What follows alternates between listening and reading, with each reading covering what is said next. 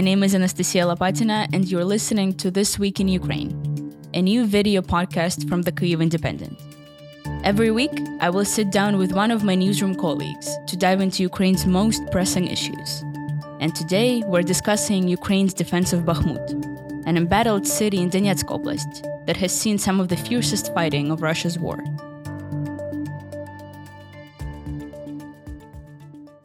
I'm joined by our reporter Francis Farrell, who's traveled to the front line in the east of Ukraine multiple times, reporting from Avdiivka, Sviatohirsk, and other locations, including Bakhmut. Francis, welcome to the show. Great to be here. So, Francis, both of us have been to Bakhmut at different points in time. I went there before the full scale invasion, and you were there, I think, just over two months ago when the situation was already pretty extreme. But I want you to take us there now what does Bakhmut look and sound like, and how does it feel to be there? Yeah, so when I was there, it was in the middle of January. And that was when, kind of, when Russia was starting to assault the outskirts of the city on the east side of the Bakhmutka River. And you could hear that all the time. Um, just one or two kilometers away, you could hear the rifle fire, you could hear the submachine gun fire from this really close quarters combat. And we also got a chance to actually see what it looked like um, with a, a really high end Ukrainian drone unit, uh, basically watching the battle, directing artillery, and um, yeah, it was it was intense. And while you're in the city, you have this background noise of it's just constant of all different kinds of artillery, incoming, outgoing, rocket launchers, mortars, howitzers. So it, it was intense, but it was manageable. You know, you need to stay on your toes and, and you can't be too relaxed or too panicked just alert. But yeah, it's interesting to compare it to when I was in Avdiivka just a week ago, actually, because there, that was where that city is also now kind of close to surrounded on three sides by by the Russians, and and the kind of artillery fire that is coming in because of that was actually a lot more tense, intense than than in Bakhmut in January. A few days ago, on March 26th, the Ukrainian military reported that Ukraine's armed forces managed to, quote, stabilize the situation in Bakhmut. They said that the fighting continues, but the intensity decreased. Based on your reporting, would you agree with that assessment? Would you describe the situation there right now as stable? Yeah, so just to give a bit of context, um, mm-hmm. the the battle for Bakhmut has been going on for now seven, eight months, and it started way back in August when the Russians kind of approached the outskirts of, of the city, but the fighting was still quite low intensity. And then around November, when Ukraine liberated Kherson, Russia really started intensifying their assault. But when I was there in January, it was still just on the outskirts of the city. But since then, uh, Russia has taken a lot of a lot of land north of Bakhmut. They took Soledar. They've been pushing into that countryside, and the same on the south. They're trying to encircle the city, right? Yeah. So that that is, of course, their aim. That's that's how uh, they got Ukraine to withdraw from Severodonetsk and Lysychansk mm-hmm. before. So right. basically, yeah. instead of really having this costly urban warfare, they cut off the roads that are going into the city. And now, with those roads, the issue is that they're very, very dangerous. The last remaining road is under basically fire control from Russian tanks, from Russian anti tank uh, guided missiles. Um, I've seen videos from the road going in and out. They're very different from from when I was on those roads in January. Um, the bridges are blown up. They're using these temporary bridges. They have to go really, really fast not to be shot at, like over 100 k's an hour across this, this kind of crazy ruined road. And there are lots of ruined vehicles on the side. So we know that it is being being shot pretty heavily. When they when they use the word stabilization, it's possible that they're referring to the kind of intensity of the Russian attack slowing down, which is which is completely possible because because they've been taking huge casualties, and it's possible they're not able to finish that encirclement. It's possible that they're not able to push very far into the into the city itself. But at the same time, it's hard to call the situation stable when there really is just these one or two roads left and and the city can be fired upon from so many different sides and Ukraine can just continue to take such huge losses just from artillery alone. For weeks, everyone, including ourselves in the newsroom too, um, have been speculating that Bakhmut is about to fall. And everyone seems to be expecting this. So, how come it hasn't happened yet? So, the result of a, of a battle like Bakhmut is very far from a foregone conclusion. It depends on decisions made by both sides. And in this case, Ukraine has been very clear about the fact that they've made this decision. Ukraine has made this decision to hold Bakhmut and they've allocated the extra forces, perhaps the extra ammunition that they need to do so. But the cost of that uh, in terms of casualties, in terms of ammunition, is, is entirely a different matter. So then, why exactly did the government make this decision? I mean, I've, I've seen reports that allegedly the military and the Ukrainian government have had disagreements over this strategy in Bakhmut. What are the different sides of this debate? Yeah, so there was a period about a month ago where there were lots of rumors um, stoked by local media, by international media about these disagreements between Ukraine's political and military leadership about whether or not to stay. Uh, since then, they've made very clear that there is consensus, there is agreement um, and they've shown a more unified front. And so, yeah, of course, there are arguments saying that they should have left a long time ago. Uh, I spoke to soldiers there, you know, people on the ground who said we should have left weeks ago. Uh, where they're ta- well, they're talking about the the losses they're they're suffering and the lack of support that they're receiving. They don't have, you know, when you have when you are surrounded on kind of three sides, practically the the equation of of the extent to which you're able to um, deliver losses to the enemy and the losses that you're taking yourself is automatically going to be less less favorable. And I, I spoke to a soldier from one of the more elite brigades, assault brigades, who who was saying that there was one brigade holding one part of the front line where they kind of just collapsed and they lots of them ran away and then this, their brigade was sent in to to hold that line and take those back those positions, and they did. And I've then, heard those stories too. And then they were replaced, mm-hmm. and then the brigade that replaced them again, a third did brigade, the they did the same thing. Um, so it it speaks to to high losses and just a very tough situation in in the Ukrainian army. Um, so there's that argument. And some people also say that the positions behind Bakhmut around Chasiv Yar are potentially um, more defendable and you won't have those high losses. You won't lose some of Ukraine's most experienced, uh, hardened brigades um, in a fight that's just no longer favorable. Uh, while what's Russia losing? But A lot of prisoners, a lot of troops that are disposable for them. Um, and so, why is withdrawing to a place like Chasiv Yar, for example, which is very close to Bakhmut? I've been there. Uh, why would that be more favorable to us?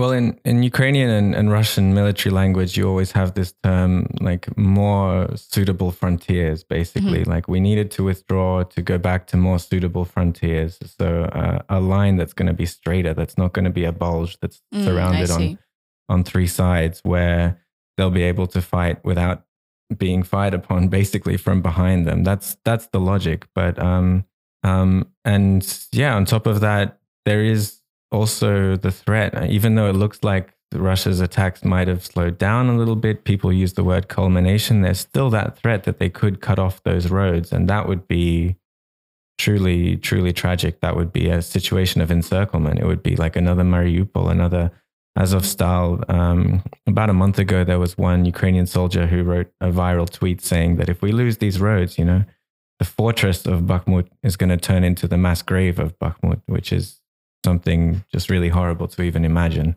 So, so there are good reasons there. So then, considering all of that, what are the arguments for staying in Bakhmut and defending it?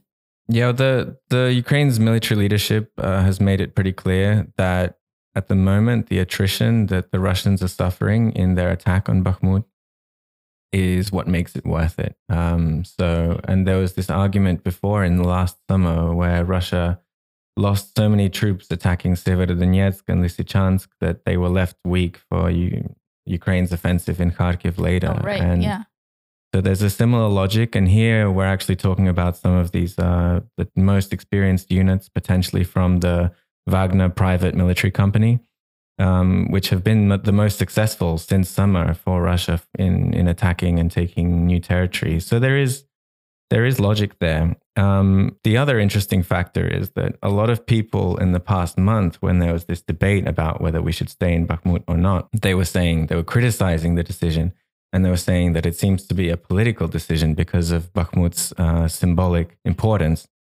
but just today, actually, we had a really extraordinary interview um, in the Associated Press uh, in a train with Zelensky, where he was really open about the fact that Bakhmut does carry huge political significance. He mentioned everyone. He said that it would it would make Putin see blood and go forward. It would give him a victory to sell to his people. It would give him a victory to sell to Iran, to China, um, to to the kind European of Union. yeah intimidate the West as well. And so he he was very clear about this actually. And the most extraordinary thing is that he even acknowledged that and and he might not even be right here, um, but he acknowledged the the morale effect that would it, that it would have for Ukraine as well.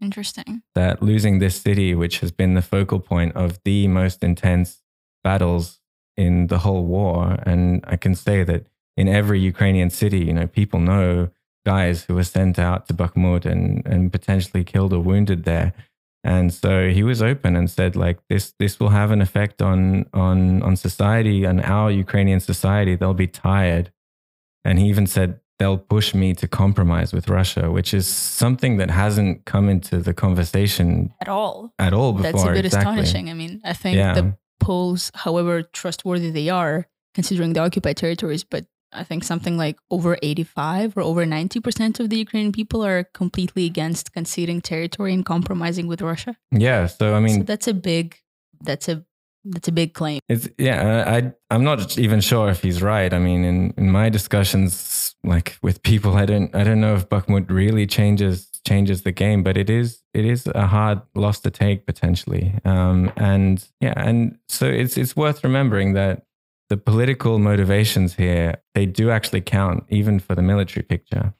It is worth also remembering that ultimately we as journalists or even professional military analysts or even soldiers on the front line in their own unit, no one has the full picture and no Right. one can the fog of war. yeah, no one can pretend to to understand all the factors because there are so many factors that go into decisions like this and the overall military picture, you know, rightly so, is something that only Ukraine's top military leadership have.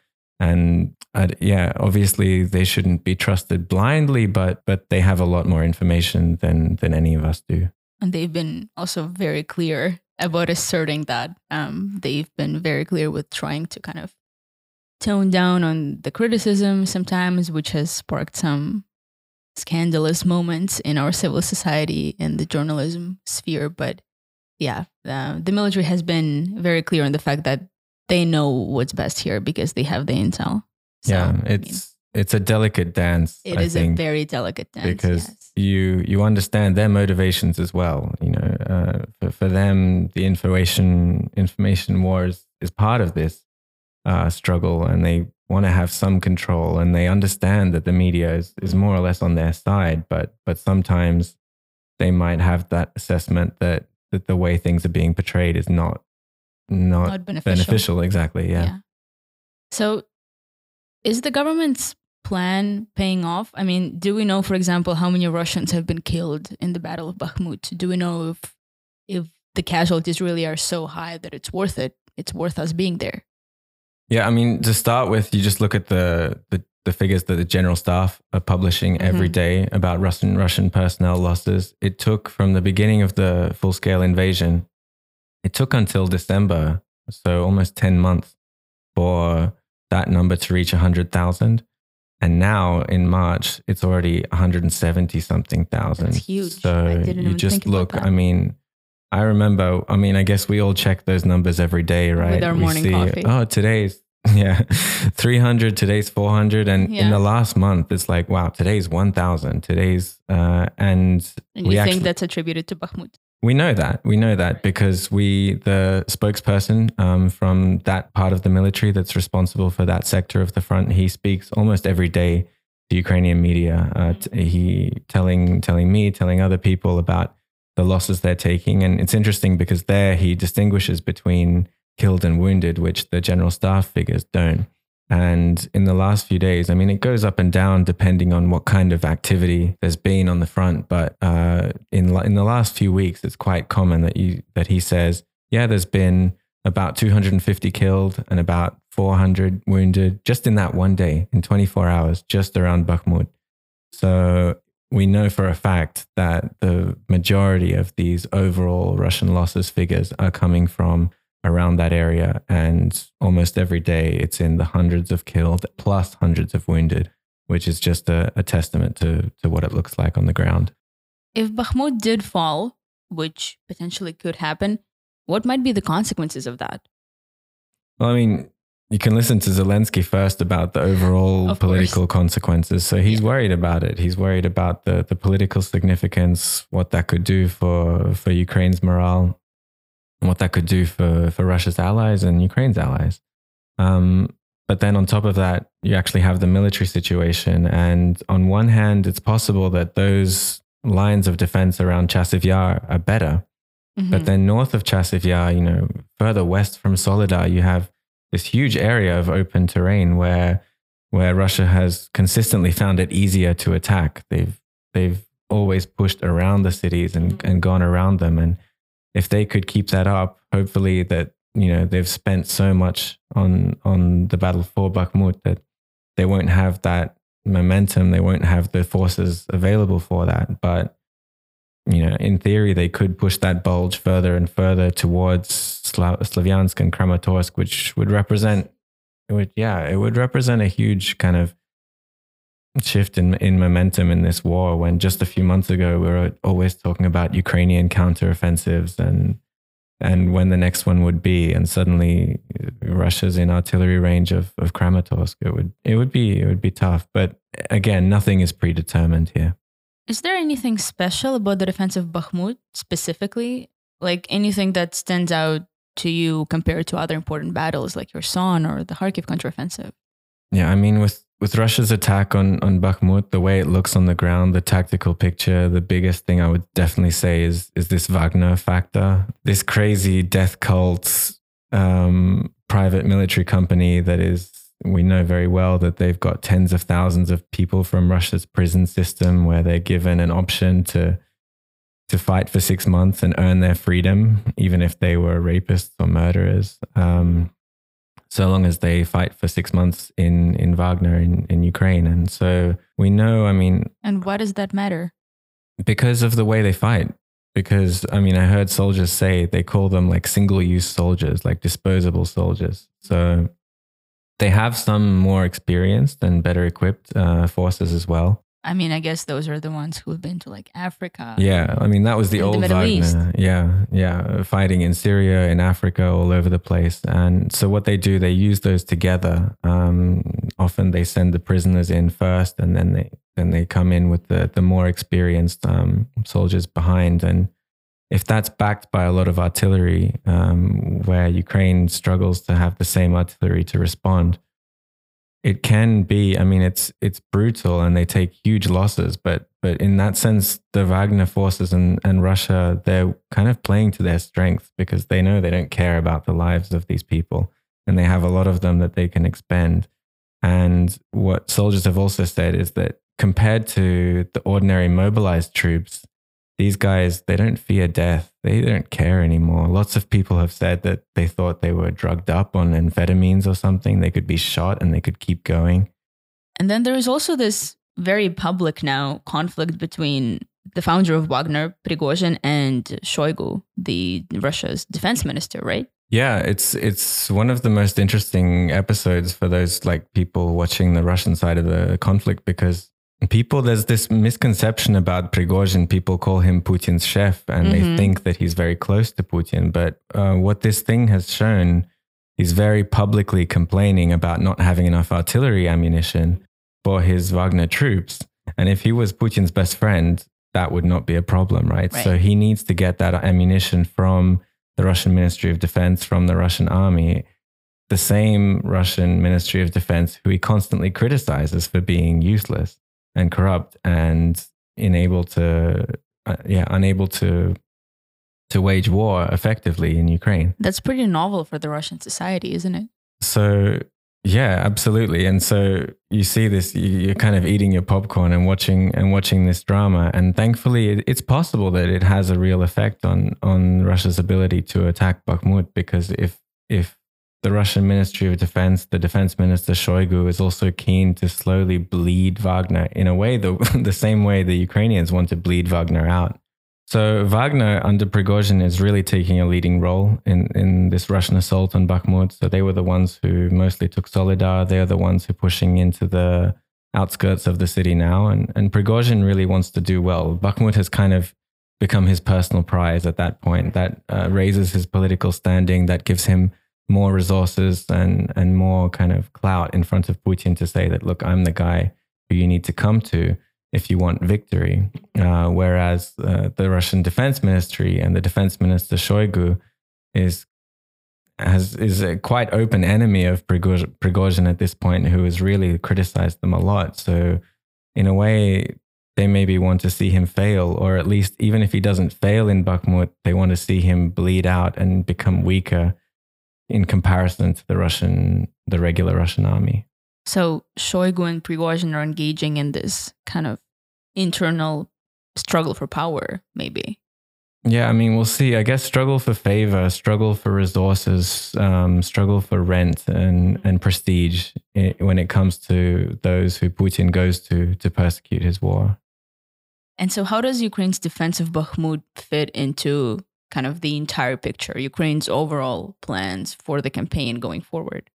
Yeah, so it's it's a really kind of tragic thing when when you come and you you hear these Ukrainian soldiers talking about not having enough support, talking about uh, other brigades fleeing their positions, talking about almost newly mobilized Ukrainian soldiers um, being sent straight into the fight. And so you, you get this picture of, of them not having enough resources, not and really suffering worse losses than they should, just trying to hold this city. But then you also know it's a very open secret that Ukraine is preparing for this huge spring summer counteroffensive. They're getting the Western tanks, the other armored vehicles, they're forming new brigades. So they are saving up, they're saving up ammunition. And you can see on the ground with your own eyes, like how other brigades are suffering, are almost being sacrificed because of that goal. And it's it's really tough because Ukraine, they've always said, right, that the lives of their guys, the lives of their soldiers are uh, the most important thing. It's a priority when planning any operation. And comparably to Russia, that certainly yeah, has exactly. been proven. It's true. Yeah, in contrast to, to Russia's kind of cannon fodder, human wave tactics, right? But then you also know it's just a fact that for Ukraine's future, for the future of the war, kind of for Ukraine's viability as a state, this success of this counteroffensive in, in spring or summer that we're all waiting for is the most important thing. It's not whether we hold Bakhmut or not. And, and you can see that they need to save up, they need to conserve their strength, and it's, it's tough. Yeah. It looks like this terrible situation in Bakhmut is so terrible almost by design, then, because we're losing our best men, but it seems to serve our military purposes. I guess the question of whether it is all ultimately worth it remains an open question. Now we will be answering a few questions that were sent to us by our supporters on Patreon. We really do value our community engagement, and we will try to incorporate as many questions as we can in every episode that we do. So please, if you haven't subscribed to the Kyiv Independent on Patreon, do so. It directly funds the work of our newsroom and gives you the chance to ask us questions and take part in exclusive events and more. It's really simple. Just go to patreon.com slash Kyiv Independent. Now let's dive into the questions. So, one of our Patreon subscribers asked our opinion on the story of a commander in the Ukrainian military who was demoted for speaking to the Washington Post about the lack of skilled troops on the ground near Bakhmut, a lack of ammunition, you know, about the fact that there was a lot of pessimism within the Ukrainian military. And essentially, he got punished for it.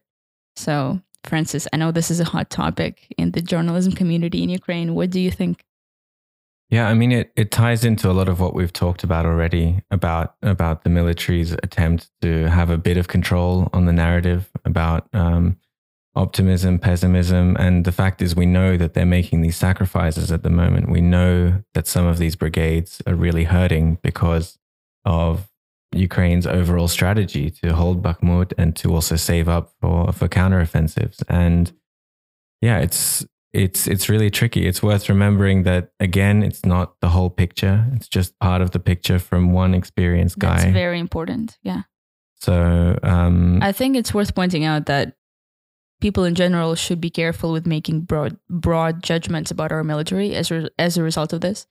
It's definitely problematic, and uh, you know I want our listeners to be sure that we are all very aware that this is problematic, and the civil society and the journalists are all talking about this, you know, issue of censorship, perhaps from the side of the military. But it goes hand in hand with the fact that I think we have to give some understanding to the military. Not on this particular issue, of course, he shouldn't have been demoted, but in general on issues of, um, you know, controlling what can and cannot be said. I think it's true that we do not have the full picture, and it's this extremely delicate kind of balance that we're, that we're playing into here between what is is hurting our military interests and what is ultimately the truth that has to be heard. So, um, yeah. Another question that we got from a supporter of ours is Are the Wagner bandits really leaving Bakhmut or was that disinformation? Um, the, the short answer is no. Uh, we saw some rumors about them wanting to leave, Prigozhin wanting to focus back on his operations uh, elsewhere around the world in Africa and the Middle East. In reality, of course, uh, Wagner is quite integrated into the whole uh, Russian military plan. And there's been a lot of evidence recently that it, even though, yeah, they've taken big losses, um, but they're not leaving. They're just actually being reinforced by airborne units. I heard reports from soldiers that now there were some Chechen Kadyrovite units also supporting Wagner in that area. So, yeah, it does show that they can actually work together sometimes, as strange as that might be. Um, and yeah, they haven't they haven't gone anywhere. Unfortunately. Yeah. The third question that we got is what is the best way to counter the type of massive artillery plus the human wave attacks that we've seen in Bakhmut and Soledar from the Russian side? Aside from more ammunition, would Ukraine need to mobilize more people? Well, it's a really tough question because uh, it goes back to what we were saying earlier that Russia is playing to its strength. Actually, it's not limit. the incompetence of the Russian military is not limit, limitless, and it knows the tactics that it's using now um, are the most effective against what Ukraine can defend with. Um, about mobilization, it's not like in Russia where you have these very politically controversial waves of mobilization, and then it's a question: are they doing it in secret or not? In between, no. Ukraine is has martial law, and Ukraine has full mobilization, and it's going constantly. Uh, and some people are not happy about it, but it's it's but happening. That's the reality. Yeah. Um, and otherwise, what soldiers tell me is they they just need more support. Um, and of course, the biggest thing is ammunition. The biggest thing is is for them to be able to actually hit the Russians that they can see coming. You mean artillery ammunition? Artillery ammunition, even mortar ammunition. In one brigade, I heard that in their battalion, they had 12 mortars, but they only had five shells to shoot with those That's 12 not mortars in one day. Um, so, so that's what they need more. And, and the other thing they said, they need more eyes in the sky. They need more drones. They need better drones. Uh, they need drones with thermal vision. It's a huge, it makes a huge difference for, for how you see the battlefield, how how a firefight can play out if, if you've got those eyes in the sky. Well, Francis, thank you very much for joining us. This was very interesting. Thank you. I know the topic was quite heavy, but it was a pleasure.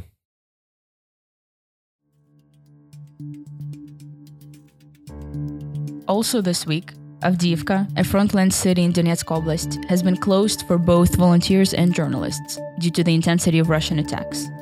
City officials reported that seven children still remain in Avdiivka, along with 2,000 other civilians without heat, water, or any other utilities.